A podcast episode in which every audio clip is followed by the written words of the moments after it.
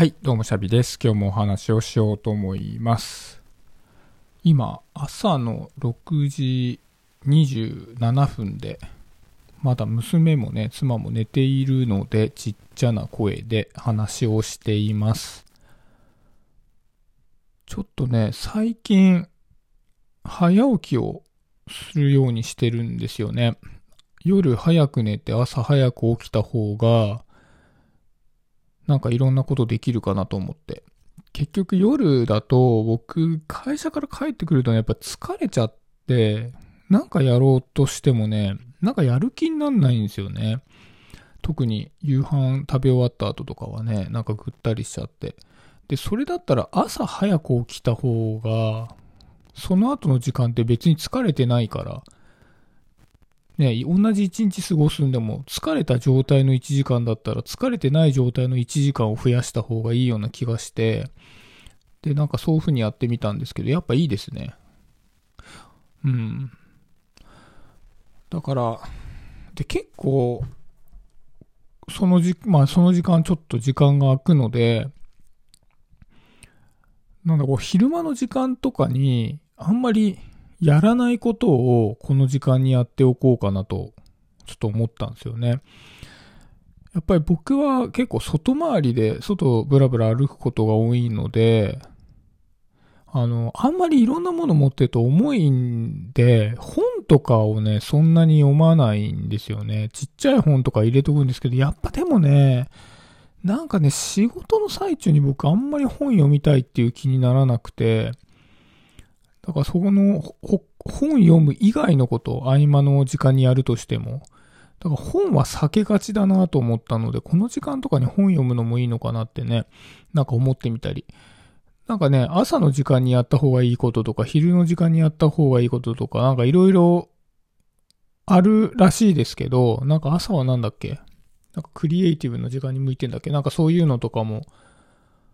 あるみたいだけど、そういうことよりも、こう、やる気に、その時間だとやる気になることみたいなのも結構ある気がして、こういったね、音声配信は僕別にいつでも大丈夫なんですけど、ただこれは昼間できないからね、仕事中さすがにね。だから、まあ夜か朝なんですけど、こういうのはね、結構夜でも大丈夫だったりするんですけど、うん、まあ、やっぱり、うん、そうだね、本読むとかかな。なんかそんな感じでこう一日の、なんか自分がやりたい、この時間だったらできるぞって気分になっていることっていうのを振り分けるっていうことと、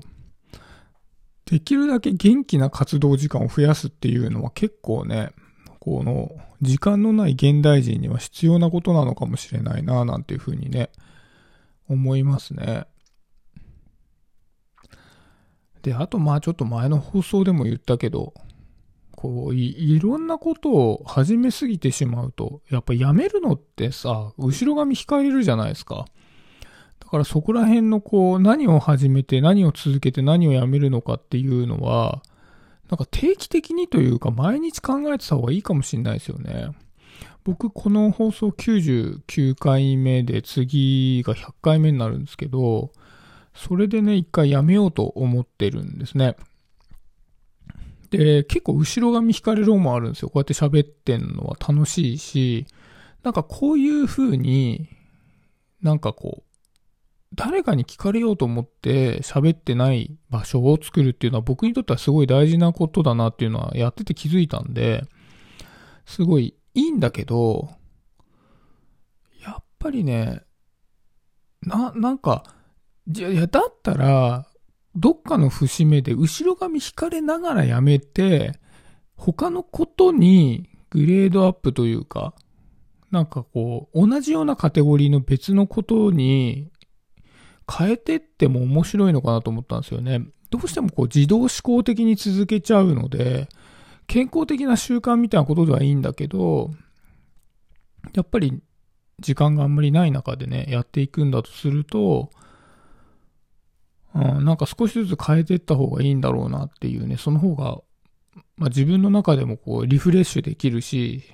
なんか新たなね、発見とかもあるし、これをやってて新たな発見ってね、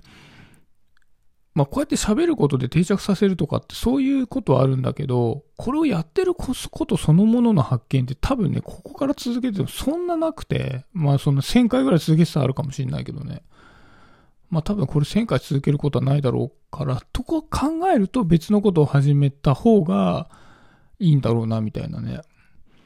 なんかそこら辺ですよね。なんか最近時間のやりくりの話ばっかりしてるような気がするけど、やっぱ時間に追われてる気持ちなんだろうね。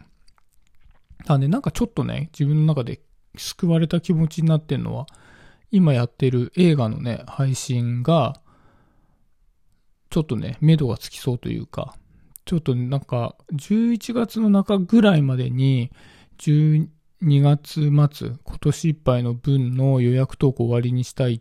て思ったけど、あと1個で終わりで、で、それをちょっと何をやるかっていうのはもう決まってるから、まあまあ大丈夫だろうみたいなね。で、そしたら、ちょっと YouTube もね、どういう風にしてったらいいのかとかっていうの落ち着いて考えていこうかな、来年以降のっていう風にまあ、できているので、まあ、ちょっとね、気持ち的に余裕はできたかなとか、そういうふうに思ってます。